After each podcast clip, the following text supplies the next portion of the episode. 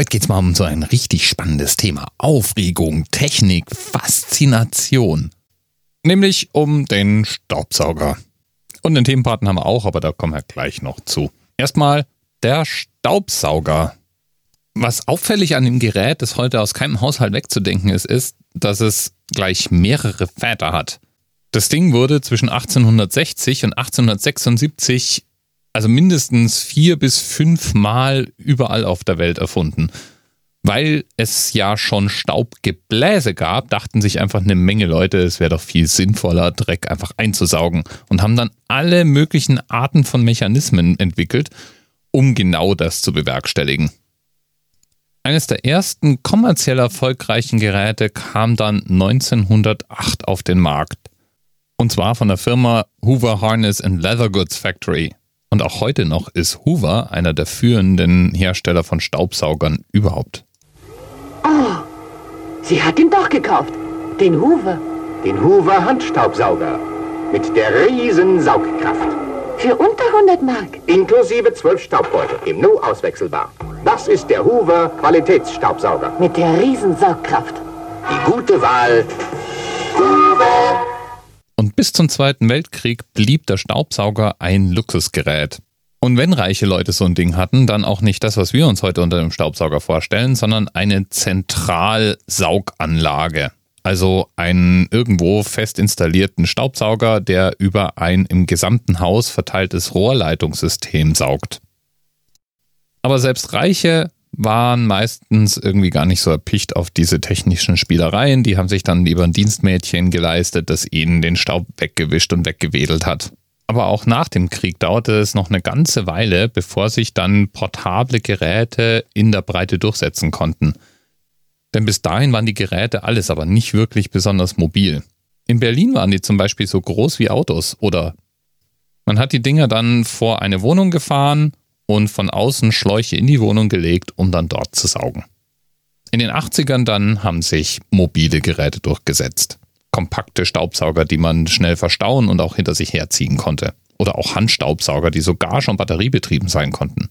Staub. Staub kann sich bei mir nicht halten. Hören Sie. Das ist er, mein Miele Staubfresser. Der holt den Staub aus allen Ecken. Mir gehorchte ja aufs Wort der Miele Staubfresser. Und zu den Teppichen ist er sanft und schonend. Für den Staub allerdings.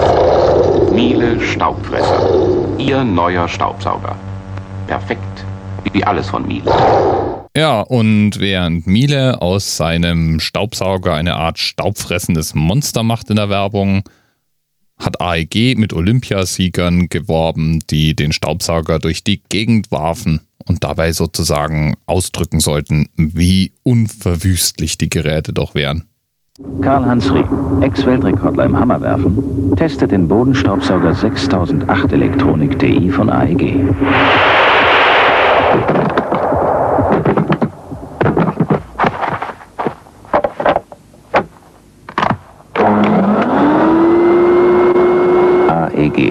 aus Erfahrung gut. Der AEG-Staubsauger, der da in der Werbung durch die Gegend geworfen wurde, sieht ziemlich genau schon so aus, wie auch heute die meisten Staubsauger noch aussehen. Und im Prinzip funktionieren die auch alle nach demselben grundsätzlichen mechanischen Funktionsprinzip. Bis auf einen. Es gibt eine Art Staubsauger, die ist was Besonderes. Ein typischer großer Beutelstaubsauger wiegt 7 Kilo und verliert an Saugkraft. Der neue Dyson City Staubsauger arbeitet mit konzentrierter Cyclone-Technologie, wiegt nur 5,2 Kilo und hat die Reinigungsleistung eines großen Staubsaugers. Dyson, der Staubsauger ohne Saugkraftverlust. Ja, die Firma Dyson hat das Kunststück geschafft, aus sowas Staubtrocknen äh, ein spannendes Hochtechnologie-Thema zu machen. Die brachten nämlich den ersten komplett filterlosen oder beutellosen, muss man ja eigentlich sagen, Staubsauger auf den Markt mit ihrer Zyklontechnologie, wie immer die funktioniert.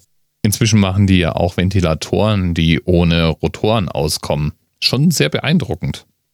Aber die Dinger von Dyson haben natürlich immer noch einen gravierenden Nachteil.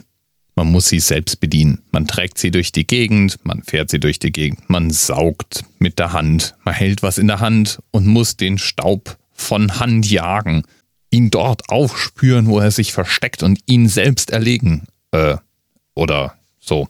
Jedenfalls gibt's dafür ja Abhilfe. Saugroboter. Und niemand baut und verkauft so viele Saugroboter wie die Firma iRobot. Mit Roomba von iRobot gehören saubere Böden für Sie und Ihre Familie ab sofort zum Alltag. Mein Gott, da bin ich aber froh, dass ich jetzt nicht mehr in ein Dreckloch komme, sondern dank iRobot endlich auch saubere Böden zu meinem Alltag gehören. Okay, wir haben so ein Ding gar nicht.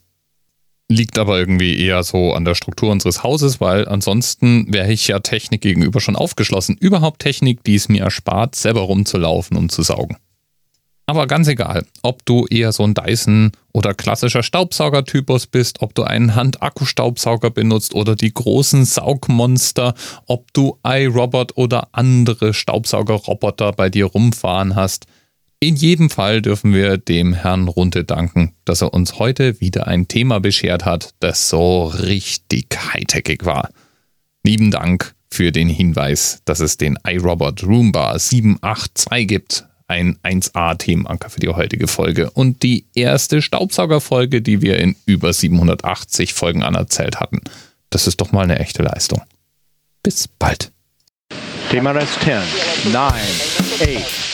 The experience of 47 individual medical officers. Was hier über die Geheimzahl der Illuminaten steht. Und die 23. Und die 5. Wieso die 5? Die 5 ist die Quersumme von der 23.